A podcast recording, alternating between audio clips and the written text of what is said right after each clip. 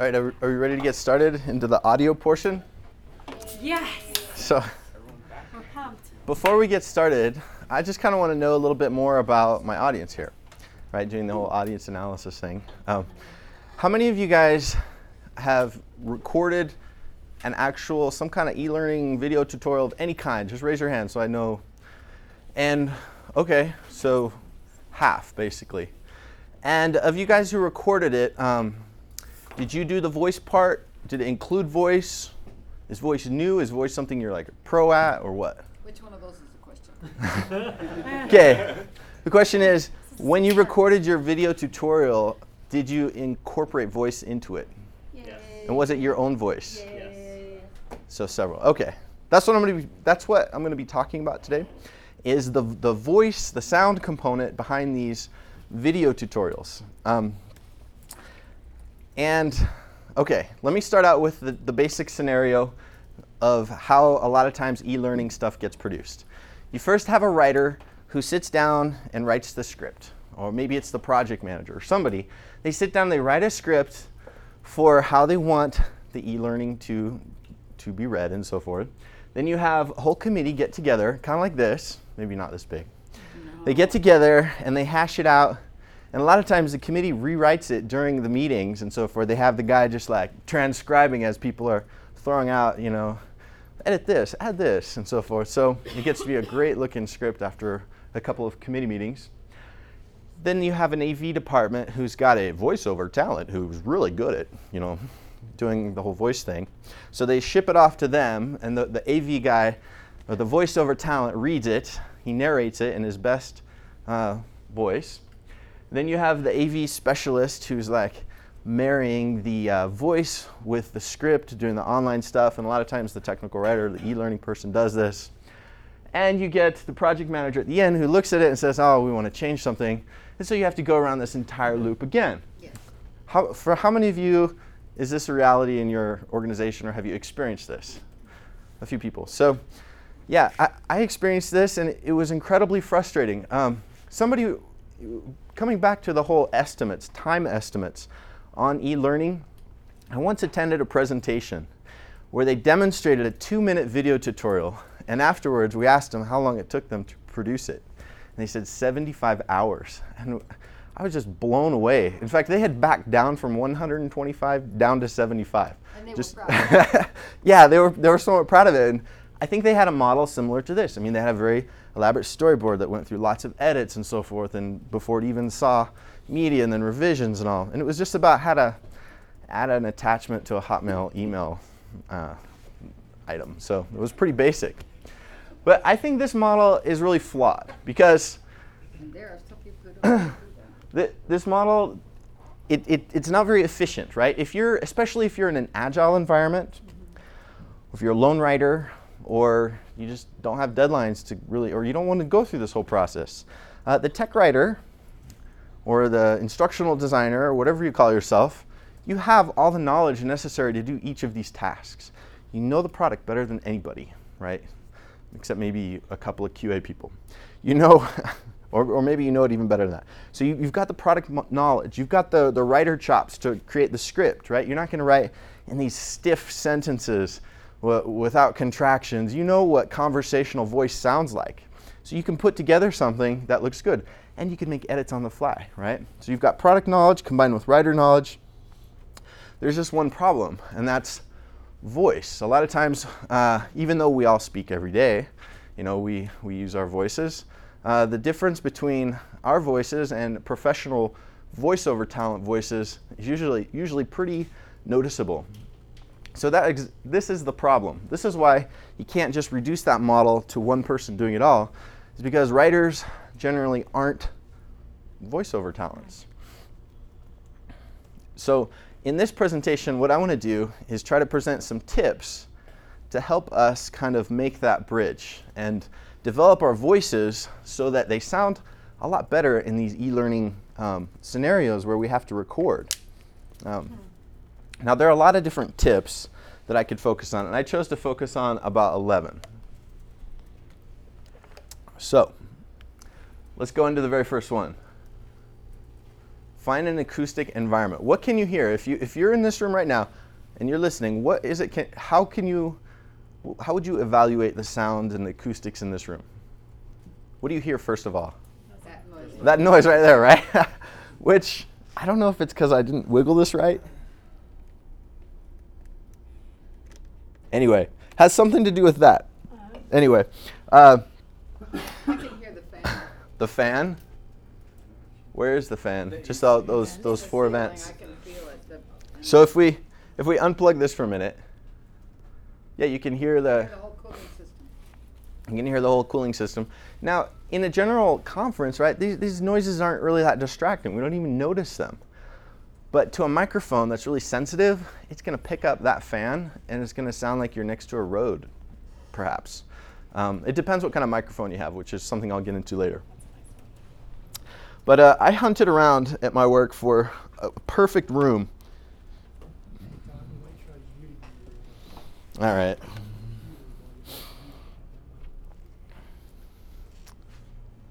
I thought I just muted. Yeah. I don't think that's it. I think it's just the speaker. That's okay. So that it sounds kind of like a fish tank, you know, like the.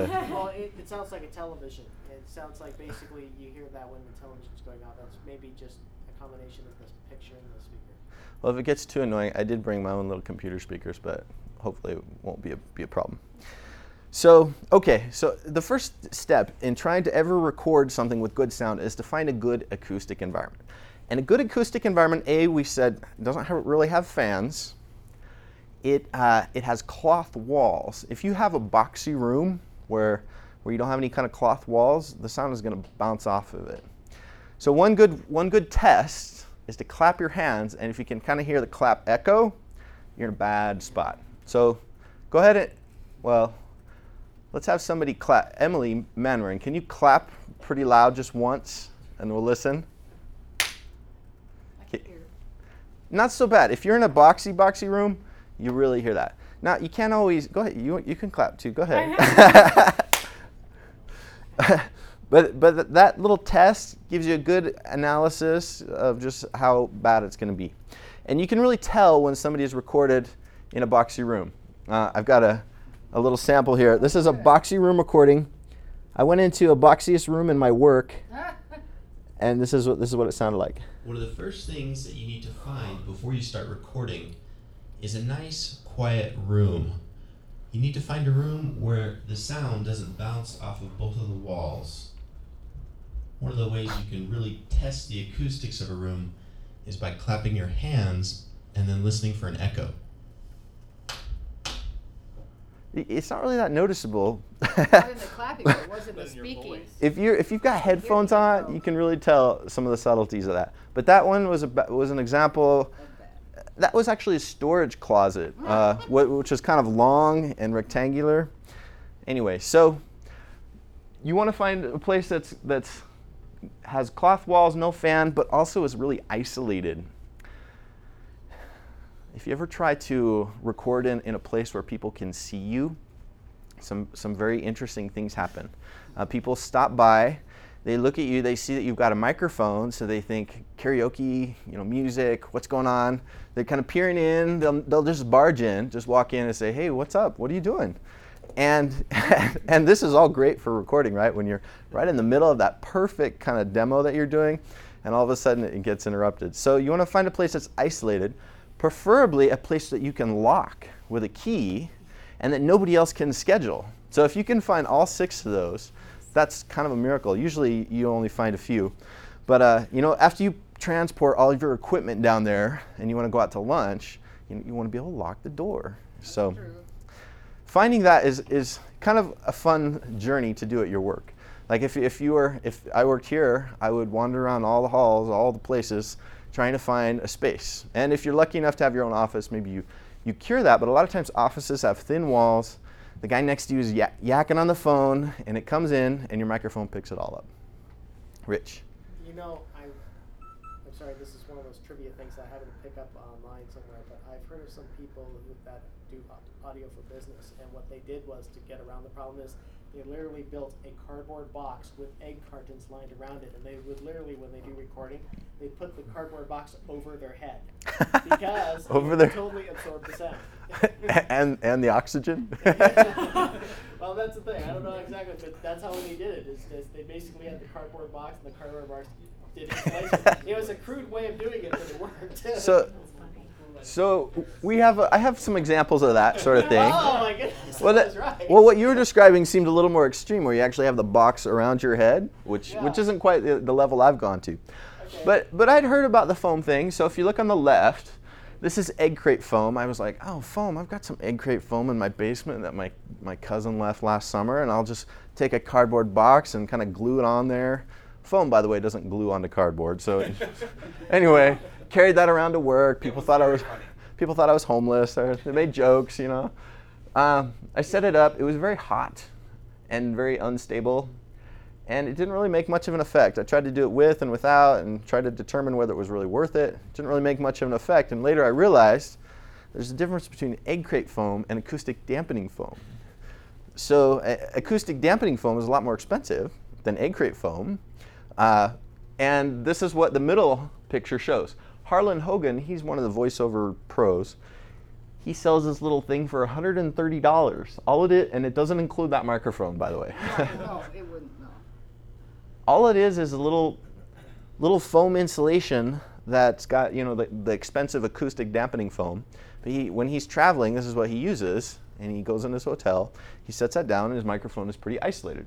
You can also buy something called a reflection filter, and this looks a lot bigger than it really is. That's almost like real size right there. I went into to Performance Audio downtown um, and, and actually looked at it. It was like this big. It wasn't it wasn't like this huge thing. No, it was, and that's three hundred dollars. You know, so that's kind of a lot of money to, to, to plunk down for a little uh, acoustic device or acoustic wall. If you if you want, you could just hang blankets or something around, but anything that will like kind of absorb the sound is, is good. A lot of times in a conference room, you can't do that, right? You can't just bring in ten different blankets from D I and just string them around and so or nail them into the wall. So you're really kind of limited in what you could do, depending on your environment. The absolute worst place to ever do things is at home. So one day I, I sat down and I was like, I'm gonna do some cool like video audio podcasts. And I needed a place with natural light. And what's the best place with natural light? Right in my kitchen, right next to the big patio window. And of course, it's right in the middle of traffic of all my kids, and they were so excited about the microphones they could not keep away. And they, while I would be recording, they'd grab it, and they, you know, it was a nightmare. So, yeah, it didn't work out well, and it ended up in a major frustration. Uh, so, so you got you got to try to find an isolated spot. Some people who do record at home actually record in their closets and so forth. But this is also problematic because it presumes that you're just speaking the recording. You're not like simultaneously using your computer. So that brings us into uh, the second point, which is to sound natural. And this is kind of a big point, and a lot of these, a lot of these points try to lead us toward this. But the, one of the biggest problems you'll run into when you sit down to record is, A, do I write out a full script first and then read the script and then record? Or do I write the script and record at the same time? Or do I record and then write the script and then sync them? Or do I not write a script at all? Do I use bullet points? What are some of the things you've done when you did your video tutorials? Did you write your full script? Absolutely. Every single word. And did you record at the same time as you read your script? Or did you read your script before or, or after? Well, or what? I wrote the script, so I already knew what it said, but I read the script while I was recording. So you did it simultaneously? So I found there's a lot of variation in this, and there's no right way to do this, right? Some people. Recording, you're meaning like screen capture. Yeah, sorry. Yeah, thank you for clarifying that. So, what should I call that? Screen screen, screen recording. recording. Okay. Okay, it wasn't that kind of recording. Oh, oh. I w- there were no screens. Oh, okay. We're talking soft skills training. I had all kinds of stuff that was going to go on on the screen. Yeah. Yeah, it really depends on what you're doing here. So in this scenario, let's say that you're demonstrating software, a task in some application. And you uh, You've got this script out. Now, if you're doing a webcast, something that's going on the web, like ninety percent of videos on the web don't have recorded scripts. They're a lot more informal. So it'd be kind of out of place. But in the corporate environment, it seems like the standard is to have something formal, formally written down, because you're, you're a lot more precision out of your language is, is demanded and so forth. And people don't like it when you make mistakes or say uh and ah and so forth. So let's say you write the script. As soon as you start to read that script, it's very hard to still sound natural. It begins to sound like you're reading something. And that that is one of the things that you have to overcome if you want to have this professional, uh, personal kind of voice, or the personal kind of voice, is to avoid reading it. So I have a couple of samples. And the first is by David Rivers. Uh, so I was, I've been having this dilemma. I, I was having this dilemma about when to basically read the script. Whether I, I used to produce video tutorials by recording the script first, and then I would sit down, I would listen to it, I'd follow along with the mouse, and then I'd open up Audacity and, and Camtasia, and I'd kind of sync the two, and it was a pain. One day I was listening to this tutorial on PowerPoint by, by this guy at uh, lynda dot com named, named David Rivers, and I noticed that he didn't do it like that. His was all synced up. You could tell that he really didn't write, write it out. And I actually emailed him because I wasn't sure. I said, do you, how do you record these things? And he said, I do record my screen and narrate simultaneously, as do all of the authors at lynda dot com. lynda dot com does a lot of video tutorials and so forth. I personally, re I rehearse each movie before recording, but even then, it's not always a perfectly smooth recording. All recordings, once completed, move on to our editors and testers before any customer ever sees them. So while I try my best to get each movie captured in a single take, there's more happening behind the scenes long after I've completed my part. So with actual, with their permission, I'm allowed to actually play the David Rivers script uh, that I thought was, was, I mean, it was instructive. So I'm going to play it, and this is an example where he's recording the screen and he's narrating at the same time. And then I'm going to play one where the guy's obviously not recording the screen. He's totally narrating in a different environment than, than uh, he's doing it. Okay. Well, we're going to go to the home tab if you're not already there. And you'll see there is a drawing section here where we have shapes.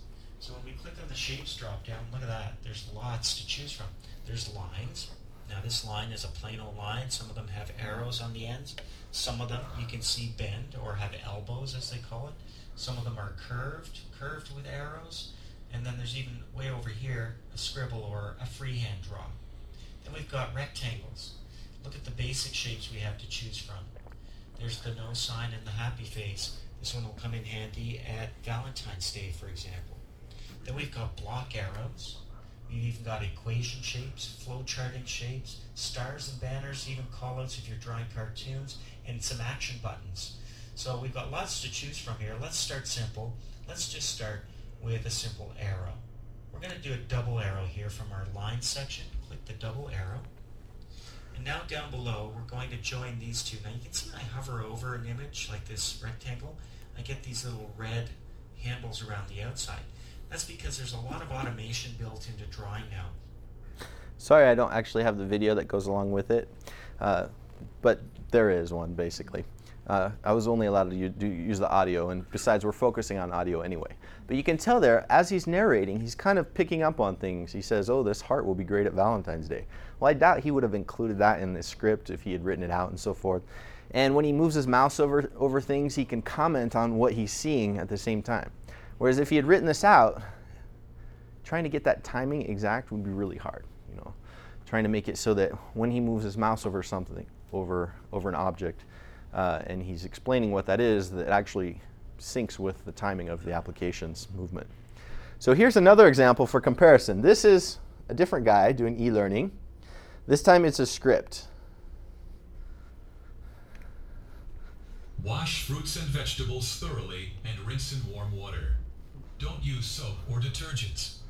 If necessary, use a small scrub brush to remove surface dirt. I know it's the first page footer because it says so right here. That's like a compilation. If I ever do want to add text here, I'll see at a glance which footer I'm working with. In order to be eligible for voluntary retirement in C S R S, an employee must be age fifty and have twenty years of service covered under F F L E O retirement. Let's take a moment to review what we have learned about interventions. Read the following statements and indicate whether they are true or false. If you would like to listen to the statement, click on the ear icon at the left. Each of the lessons in this course offers specific instruction on how to apply one of the following elements to help you reach your audience with written communication. You've got a lot of options here. Look at the package of label sheets you purchased for printing your labels. Information on that package will help you make your choices. Okay.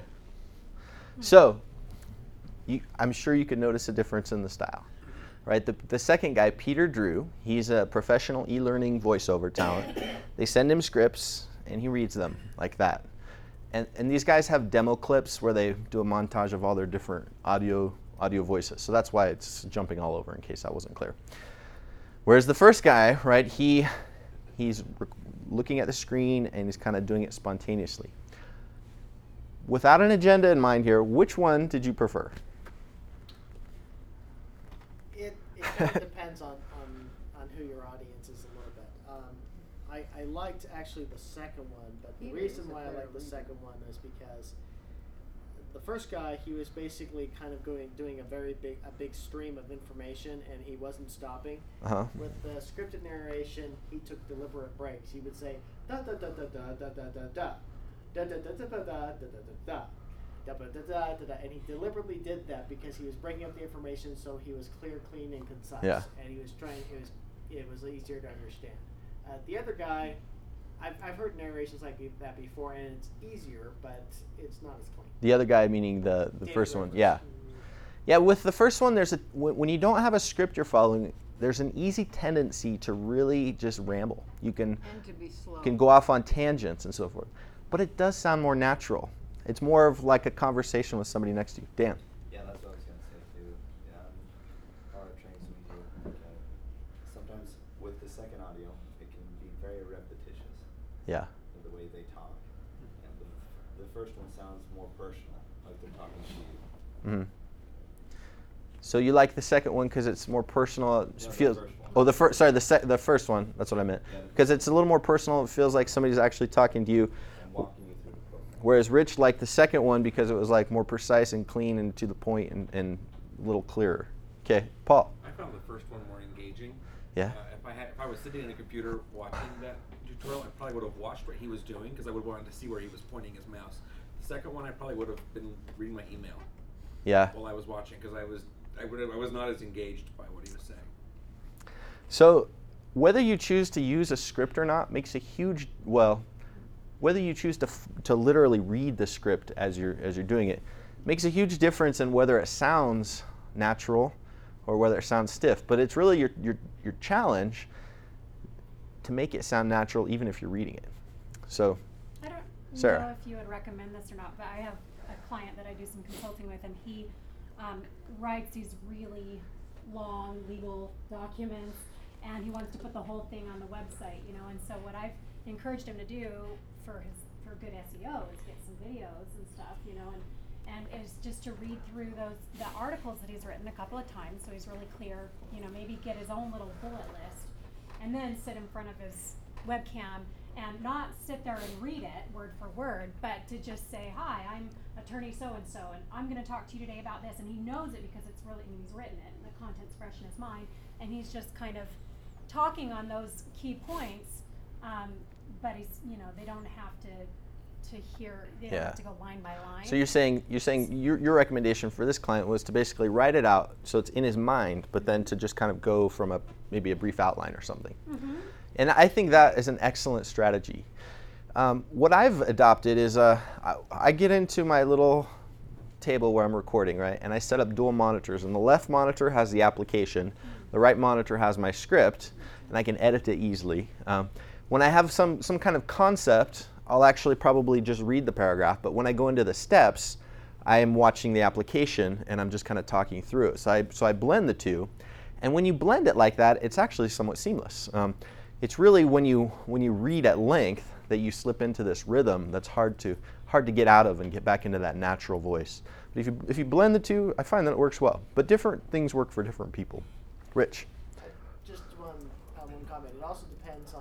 it's the uh, content that's going along with the voice. Like the second voice, if he was reading like he was saying about bullet points, basically from oh, yeah. PowerPoint, and reading it word for word, I'd be totally bored out of my skull. And I'd be like, yeah, skip this, skip this, skip this. You know, I'd be going fast. But if he was talking off topic or off what's off the screen, then I'd be engaged. Yeah. So it depends on the video as well as the audio. So if you have a bad script, really, you're going to have a bad r- result, right? And especially those long list of bullet points, you're going to lose people. I'll get into that a little bit more. Uh, but but one way that you can avoid the reading rhythm and avoid sounding like you're reading is to add inflection. So th- there's these are these are like sound waves, right? The top one is pretty much my normal conversational rhythm. When I'm speaking with somebody, if I were to listen to the, kind of the ups and downs of my voice, it's pretty normal. But if you if you listen to like actors on T V who are a lot more dramatic, they're up and down, they're all over the place, because when you add inflection, it gives your voice a lot more emotional appeal. Um, I think we're just trained to know that when people are inflecting, there's more meaning behind what they're saying. It, it just automatically kind of increases our attention span for this kind of thing. Now, inflection can, uh, I have some examples. I, I'm not gonna play all these, I just kind of put them up there. Um, I've, I've an example from Harlan Hogan and Kelly Casey. I think these are from eLearning Voices or something. They, they put on their, their demo clip. And with this first one, try to listen for inflection and tell me if you think he's still reading a script. It's obvious he's reading it, but he's adding a lot more inflection, so it's, it's not as bad as that Peter Drew one. Or I shouldn't say as bad. It's not as apparent that he's reading. It's friendlier. When you log in, you'll land on your homepage. At A I U Online, we call it the virtual canvas, and it looks like this. From here, you'll have access to all the people, presentations, information, research, and records you need to keep your goals, classes, and education within reach. For instance, these links over here help you keep track of your assignments and due dates. So the advice I'm going to give you, Colin, on your first day here is to use it or lose it. Your brain. You use it or you lose business. When hazardous materials come to the gate, you must be prepared. Each year, B N S F Railway moves thousands of shipments of hazardous materials without incident. In this program, we'll take a look at what you should look for and what you should do in the event of a hazardous material release. In England, one of the most notable examples of the Renaissance man was a woman, Queen Elizabeth the First. The Queen was a highly complex individual whose tastes ran from high culture to the popular amusement of bear baiting, in which a bear would fight with savage dogs. But she was also a poet and a musician, spoke classical and modern languages, and was both scholarly and witty. Well, when the war was over, we naturally wanted to get out of the toy business. We weren't interested in doing that kind of business, and I uh, got a contract from Hotpoint General Electric for an internal block for their electric ranges, and uh, that's what got us started in the direction we're in now. Impaired lipolysis of triglycerides is thought to be due to a reduction in lipoprotein lipase activity. He earned his paycheck on that one. Which may interfere with reverse cholesterol transport, and perhaps makes them more likely to be taken up by arterial wall macrophages. So this guy gets paid. This guy is like a millionaire, by the way. He, when you listen to commercials on T V, listen for this guy. He he is one of these voices. And when I initially conceived of this topic of developing a personal voice and audio, what I really thought I wanted was somebody natural, like a friend sitting next to me talking about things. But I wouldn't mind listening to Harlan Hogan narrate something just because his voice is so friendly. Even though he's reading it, I like it. And part of the reason I like it is because he's got good inflection. It doesn't sound monotone and flat. I Sarah. He did a really nice job with like pausing for yeah. emphasis. He, yeah. the, way, the rhythm of how he was delivering that was so cool. Yeah, definitely the, the The pausing is, is a huge part of that. So um, I could play another one, but that one drives the point home, so I'll just leave it there. Uh, there's a tendency with inflection, though, to go overboard, and it's really easy to over-inflect. And if you over-inflect, okay, the, the too much inflection, th- these bottom ones are me, by the way. You oh. This is the too much inflection. It's not that too much, but it it's it begins to sound corny if you're you know just over inflecting. By the way, one good tip while I'm thinking about this. If you, how many of you have children? When you're reading stories to your children, this is the best time to practice your, your voiceover down because they love it. Anyway, a lot of times my kid's like, Dad, just read this story. Anyway, okay, so this is too much inflection. Too much inflection. And maybe I'll just click this guy. Oh, sorry. To initiate the installer script, open your web browser and go to your U R L, followed by w p dash admin slash includes dot p h p. If you configured your database settings correctly in the w p dash config file, you'll see the install screen appear. And if not, it probably can't connect to the database. So what am I installing, by the way? Don't say anything.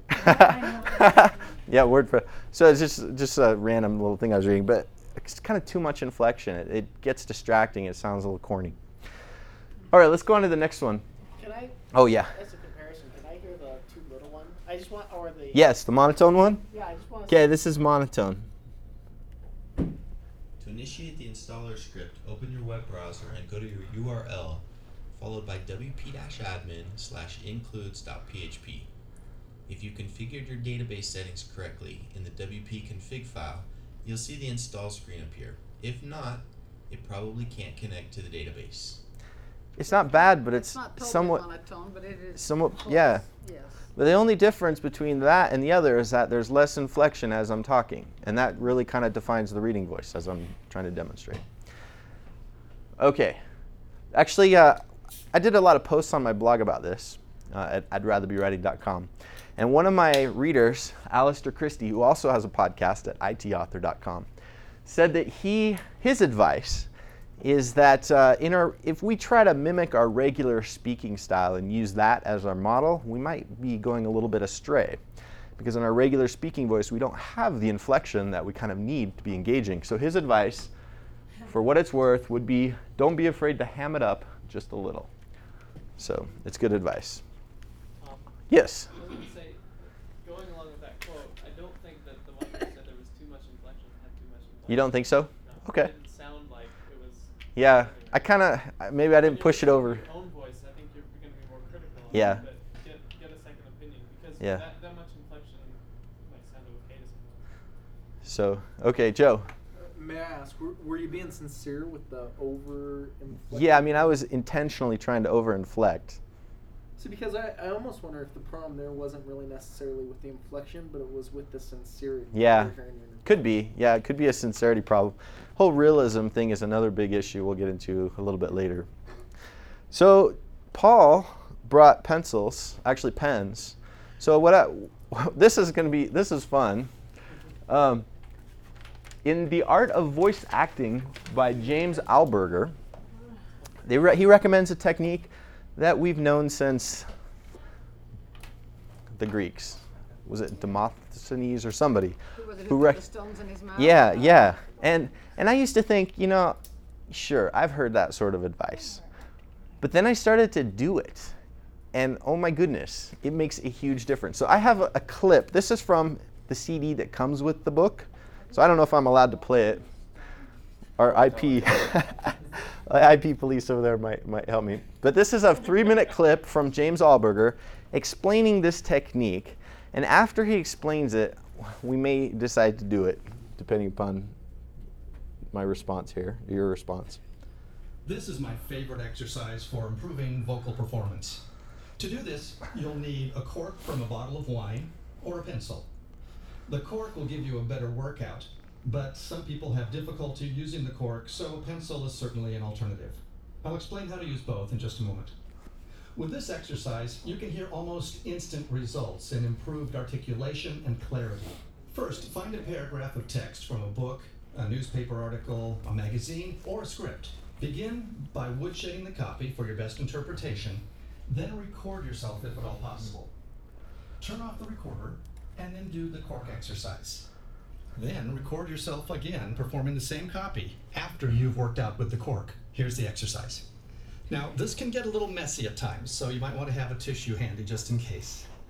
If you're using a cork, hold the cork horizontally, place it between your teeth so there's about a quarter of an inch behind your front teeth, sort of like smoking a stubby cigar.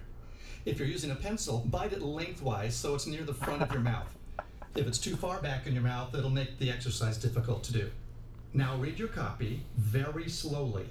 Make sure you clearly speak every sound of every word, every vowel, every syllable, every consonant. Get the middles and the ends of every word.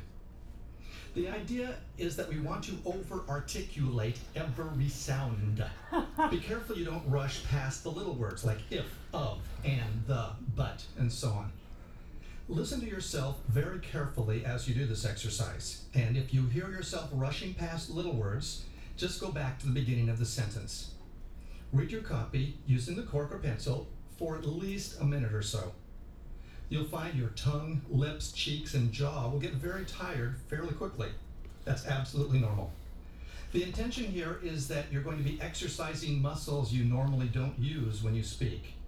Just as with any other exercise, the more you tone your muscles, the more efficiently they'll work for you. The script on page forty-six of the Art of Voice Acting book is excellent for this exercise. I'll read a little bit of it for you with the cork in my mouth, just so you can hear how this, this sounds. This is the best part.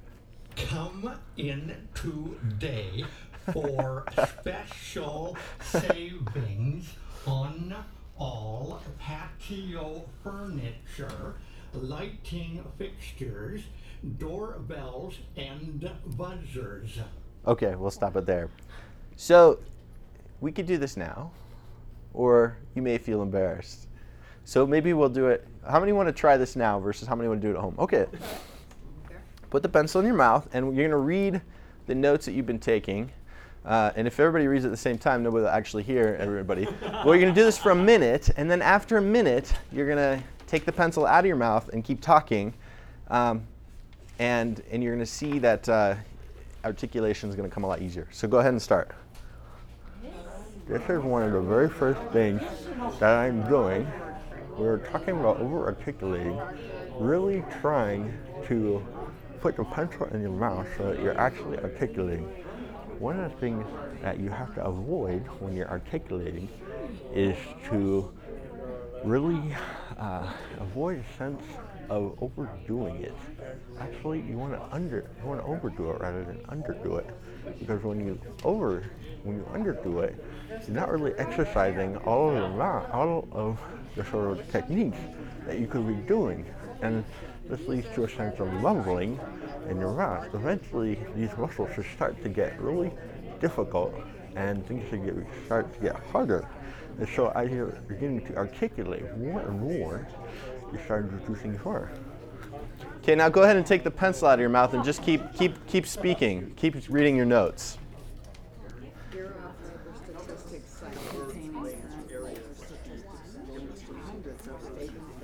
Okay, you can you can you can slow down now. So the idea here is that in our our our, our muscles, in our mouths, in our face, they get lazy. We don't have the strength to really deliver a good performance. It's kind of like a sport, right? You could teach somebody how to shoot a basketball, but until they develop the muscle memory or the, the right motion and all the muscle control, they're not gonna be able to, to score. They're not gonna be able to make a good shot. The same way, as you develop the strength of your facial feature, of your, of your whatever muscles uh, you use as you speak, uh, you're gonna be able to deliver more articulate kind of um, scripts. So you should be, as you do this, by the way, a good practice is if you're driving to work and you're listening to the news, just kind of put a pencil in your mouth and repeat the news as you're driving to work, as you hear it. And uh, to do that for a while, and it will kind of strengthen strengthen uh, your ability to articulate. But you, but his point there is to over-articulate. Um, I, I've really found that this point is, is critical. And I gave this presentation at the S T C Summit, and I didn't have this point in there because I thought it was too obvious, but But in the time after the presentation, I'd begun to sort of listen to this and try it, and I found that this is one of the best techniques for improving your voice. Because as you kind of over-articulate, a lot of other things happen as well. You start to project better. You start to um, read with more inflection. It just, it, it kind of is one of these small things that once you do, it carries in a load of other good uh, voiceover practices. Okay, number five. This is, I don't know if this is really a vo- vocal technique, but I wanted to include it because I thought it was important. Avoid rambling.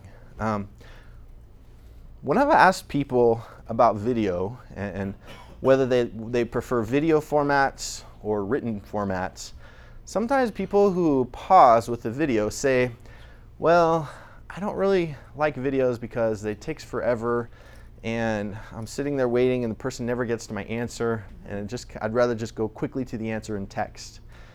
And one of the, one of the, the pitfalls of any kind of e-learning endeavor is to have this ten minute kind of long video that users have to watch. The effect is that you kind of end up rambling, or, or it seems like you're rambling to the user. You're not really succinct and to the point. Rich mentioned earlier he liked that one because it seemed a little bit more to the point or, or succinct. So, um, oh, this is a, a, a quote from Christy, Christy Leach, who is a person who, who uh, is a great, great blogger, and I know her, and she said previously she kind of didn't like screencasts because of this same thing, that it would take forever. And then she had this turnaround moment where, where she really did see the power of screencasts. But one way to minimize this rambling is to keep your content short. Uh, web, what is it, Web Video two point oh. There's a, a site that did some analysis of the most, of the most uh, optimal time duration for a video on the web, and they found that between two and a half to four minutes was ideal. Um, they did thousands of, of examples, and basically the principle is that the longer your video is, the less likely it is people are to watch it. So at the same time though, you don't want to have like a five second video, because what, what do you really accomplish in five seconds? Uh, Brooks Andrus, he is the guy who develops a lot of the uh, Camtasia studio platform, and he he believes that Twitter should be our model for screencasts, for these short video tutorials. He thinks that like one hundred twenty seconds should be our maximum kind of time frame for this, which is really short. Yes, he says most users don't have the tools or narrative capabilities, and by users he, he's meaning people who are producing this, to hold the attention of an audience for any real span of time. So if you go to the movies tonight, for example, and you go see Clash of the Titans or some visually visually stunning movie, actually I haven't seen that movie, it's the one I want to see tonight, but it looked it looked like it had good previews. Um, if you go to a, a movie in Hollywood, you've got explosions, you've got car chases, you've got uh, you know, romantic scenes, you've got engaging dialogue, all that stuff holds people's attention. That's why they can sit there for two hours. But if you are having a software demonstration, you're seeing a little mouse move across there, you're seeing a little pop-up, you know. It's not something that's really going to captivate people for any length of time. So because of this, unless you want to start incorporating all kinds of snazzy cinematic techniques, um, if you're just doing a simple screencast and all you have is your voice as the entertainment, your best bet is to keep it short. Because when you keep it short, the audience is still in control of the content of the experience. They can click around to the other videos. They can choose their path of instruction. They're not just like forced to sit statically in their chair as the next slide appears or the next pane of instruction appears. So unfortunately, I have a bulleted list here, so we'll just get done with it real quickly. There's several advantages to, and, and I, this is a slide I actually hate, so I'll, I'll remove this from the presentation afterwards. I went to I went to uh, Disneyland last year, and uh, you know, for a family of five, getting into Disney Disney World, sorry, uh, in Florida, is no small price. And um, actually, I had some friends who were able to let me in, but anyway, that's another story. The next day, so my kids went to Disneyland, they went to all the stuff, we did all the all the classic things you're supposed to do. The next day we went to a beach. Cost was free. After that, I asked the kids, my, I have three young girls under the age of ten, I said, which did you like better, Disney World or the beach? And they all said, unanimously, the beach. And so I said, well, why did we spend all this money going to Disneyland, which, you know, you still spend tons of money. And I basically came to the conclusion that they they preferred the beach, because on the beach you can you're in control of the experience. You can go into the water and wade against the crashing waves. You can pick up seashells. You can uh, dig in the sand. You can run around and chase birds. Whereas at Disneyland, you get in, you sit in a ride, and things come at you, and then you go sit in another ride, and things come at you. It's a very passive experience, whereas the other is a very active experience. So when you keep your videos short, you're more likely to, to have an active experience for the user, because the user can click around. Uh, you say, look, this is the video I want, or this one, or this one. And they're not like a twenty minute long ride. So by keeping them short, uh, you do increase that active learning experience. A whole host of other things also follow. It's a lot easier, easier to produce. The load time isn't something you have to worry about. Um, it's a lot easier to edit, like in the post process. You don't have this enormous timeline with all these contingencies that gets messed up if you make one small edit and so forth. So, all right, I brought some stuff. Who knows what this little thing in the front is? It's for breath, isn't it? Yeah, a pop filter. So, everybody hold your hand in front of your mouth like this and say, pink pigs make the best bacon. Pink, pink pigs make the best bacon. You really got to hold your hand there so you can feel the plosive. Yeah, the peas and the bees, but especially the peas, make a plosive sound. And when you have a microphone that's unprotected and you make a pee sound, it's kind of like this rush of wind just like hits the microphone and it will spike the audio. And if you're listening to that, it's like, it's a little jarring. So the pop filter, which by the way is made of what? Pantyhose? Exactly. It's made of pantyhose. Uh, it somehow stops the plosive. So you want to you want to hold this, I don't know, that you can read the instructions. They say between whatever, but basically a few inches away from your mic. It depends on the sensitivity of your microphone. But if you add that there, it does a good job at kind of cutting down the plosives. Now you'll see a problem though. This is kind of how I set up in my little recording room. Once you stick that there, it's really visually in the way. If you're trying to like look at your computer screen, you've got this thing right there. Not only is it like in the way, it's also kind of warm, hot, because like your, your breath is coming back at you. But it's worth it. It's worth it. Um, so I tried to make one out of pantyhose, because if you look on YouTube, you, you see all these videos. And it's like, you just need some wire, and you put the wire in a circle, and you put the pantyhose over the circle. And I really, and I did that. How does it stay on there? And yeah, that's the good, well, the pantyhose stays on the on the top part because it's just stretched across the circular oh, no, wire. I mean, how does it stay on the pantyhose? that that's that's that. that's why you buy one, because you get the clip. Because the other way, I, I like wrapped the coat hanger around the microphone and I taped it on there, and it was just like really tacky. And trying to get off, it, it left sticky masking tape. So I don't recommend that.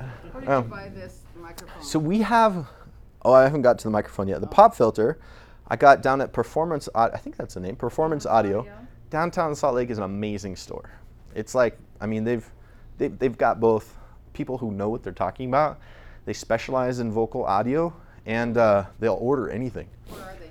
On the They're on like one twenty-six and West Temple. So basically from the center of downtown south about two and a half miles.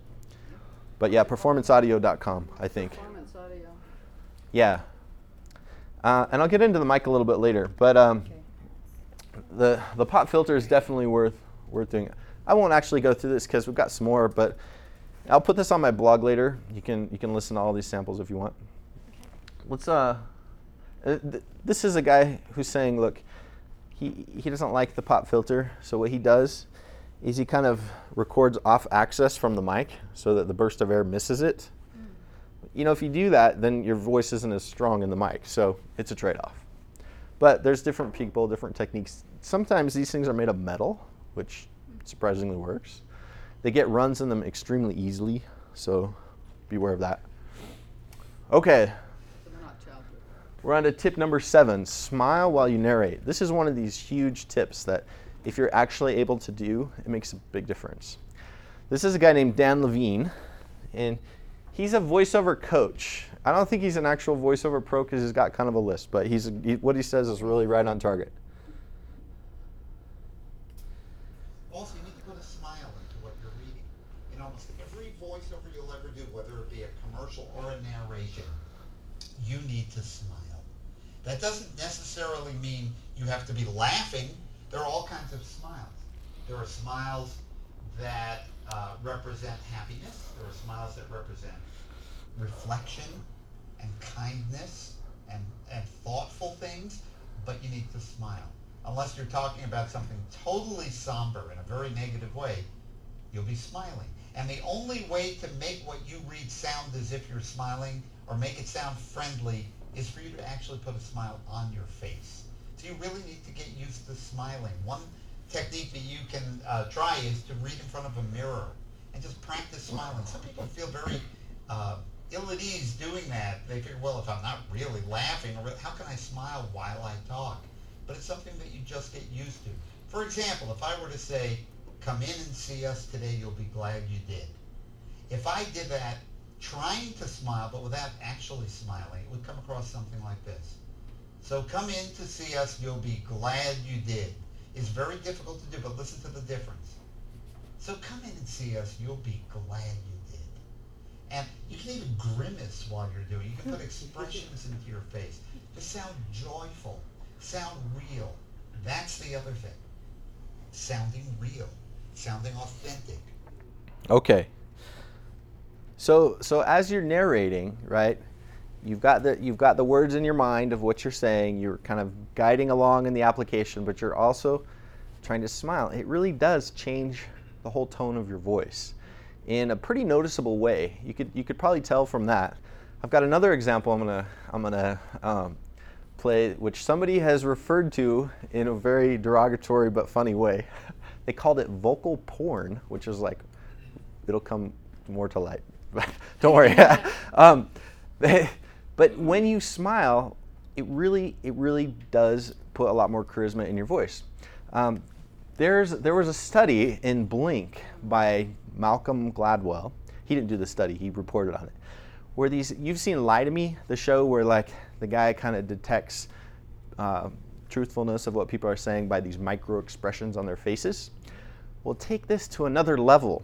In this study, Ekman and Friesen found that, and they were studying the micro gestures, so forth, but they found that micro gestures weren't just an expression from an inside feeling, they actually could also cause the inside feeling.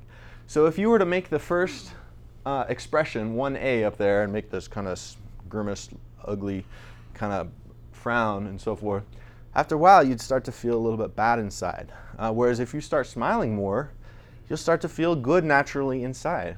And if you smile for a while, uh, eventually you just kind of kick into happy mode, and then unconsciously you're just sort of smiling. Okay, so here's a couple of, these are commercial demo samples. Um, the first one is, you can tell that the person is smiling. This is the one that somebody called vocal porn. Um, but but the, the person is smiling, and then another one, they're, they're scrunched down. Actually, I'm the one with the scrunch down, but we won't play it. We'll just play this one. But you can tell that the person is not just reading something. An Avon fragrance can be fresh and lasting. An Avon fragrance can also be cooling, soothing, refreshing, intriguing, and charming. So whatever you wear, wear fragrance announcing a house guest. Crate and Barrel's new catalog is moving in with you for a year, because every single one of our best buys will be locked in at its current low price all year long. So go ahead and make Crate and Barrel's new catalog feel at home. At year's end, we guarantee you'll be sorry to see it go. We just found the missing piece of paradise. Sparkling turquoise lagoons, flawless beaches, lush forests filled with the scent of orchids, and natives who tell stories with their hands when they dance. It's paradise. This fall, for the first time ever, the beautiful Sea Princess will offer vacation packages to the West Indies. You can experience paradise. Introducing Dove Promises, the temptation of a deep and lingering chocolate wrapped in an involving message. A chocolate and audio a message porn. To some moments are so delicious. Why rush them? She's good. Okay. So, all right. Um, let me yeah. go back to that. So, so you can tell now she's not just sitting there reading the script. she's probably really got an expression on her face and she's smiling. So as you kind of have that emotional expression on your face, it comes out in, in the, the delivery in a huge way. Listen next time uh, when you're listening to N P R and so forth, uh, you can kind of tell when somebody is smiling. It makes it a lot, it takes off the soft, it takes off the hard edges and kind of puts a softer tone and something a little more warm and appealing and so forth. So I don't have that much time, so I'm going to skip ahead to, this is avoiding phlegm. This is your vocal cords. Uh, basically, don't drink any milk or eat dairy if you want to avoid and so forth. I want to get to some a part where I think a lot of people have questions. All right, uh, the microphone, uh, because this is a part I always run out of time. I guess I should shorten this presentation and so forth. Yeah, the microphone. We end at four, right? That's yeah. The microphone is something that most people are like, which microphone do I get? Because there are thousands of microphones out there. And I brought some. I brought a whole bunch of stuff just for fun, because I like to haul around a bunch of audio gear and pu put it in little bags and cart it around. Not. So you have lots of choices when you sit down to record. Right here, I've got handheld microphones. But you, you've got at least four categories of choices. One, a headset or micro or or micro or like a handheld microphone. A U S B or an X L R microphone, the choice of a stand, and then you've got all kinds of other options, like if it is a handheld microphone, do you get a dynamic or a cardioid or an omnidirectional or one of these figure eight mics? So uh, let me give you the rundown on what I think. So it depends on your budget. If you've got a ten thousand dollar budget, well, then by all means, go ahead and buy a, uh, the, the nicest microphone you can. But even if you do, buy the nicest microphone, it may not have that much of an impact. Some other other variables come into play.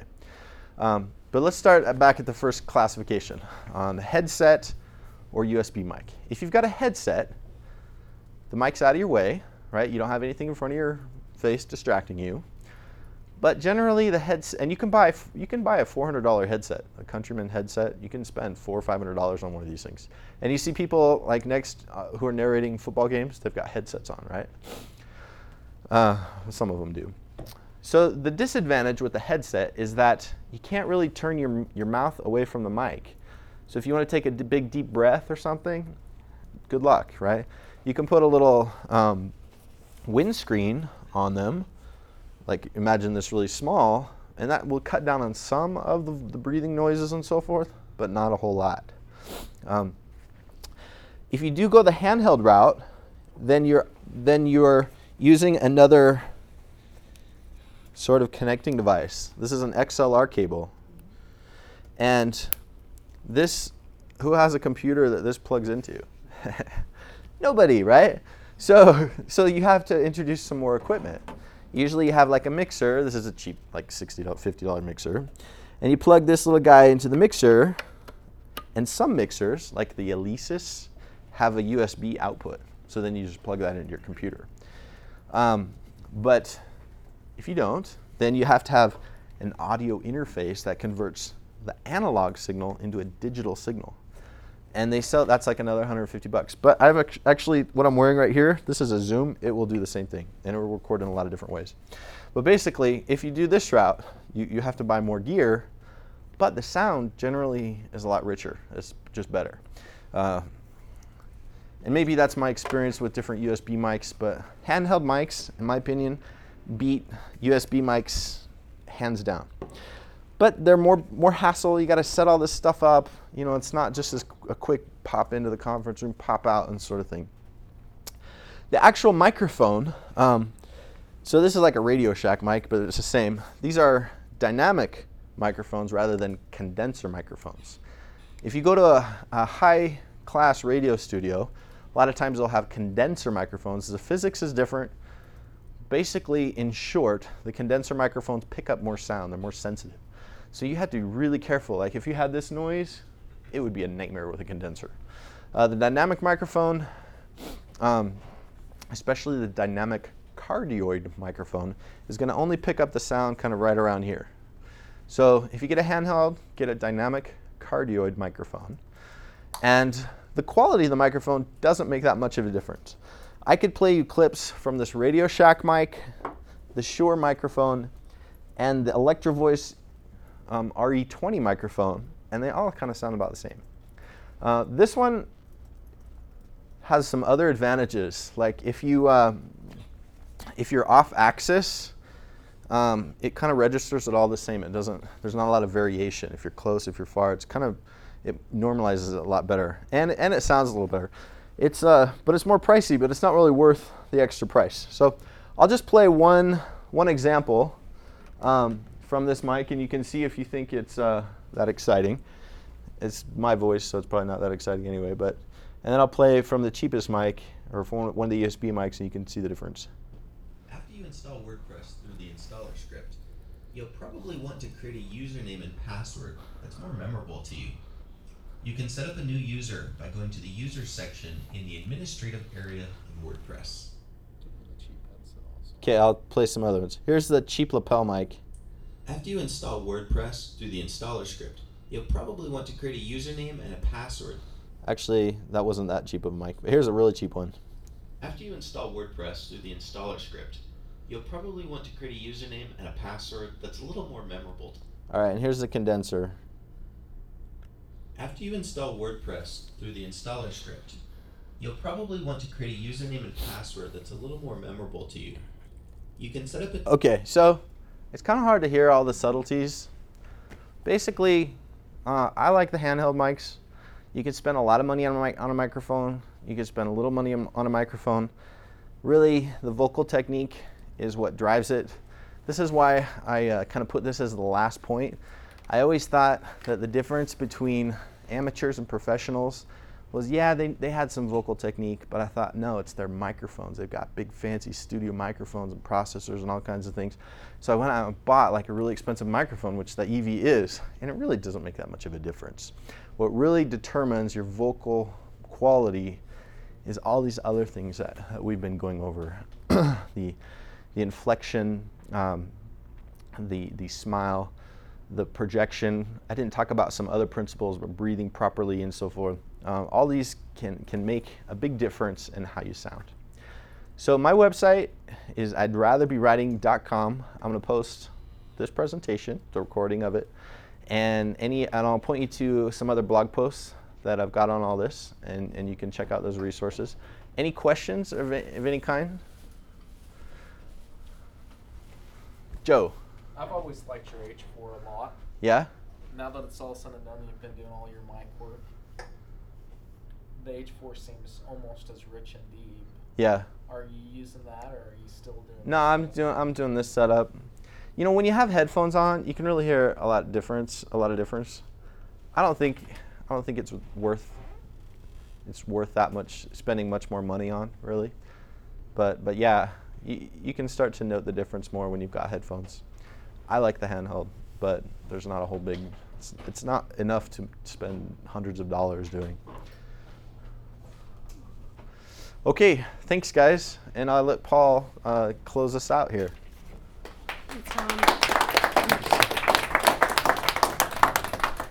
Well, I'd like to thank all of our presenters today, and Tom and uh, Joe, for giving their presentations. Thank you all for coming. We're glad to have had you here.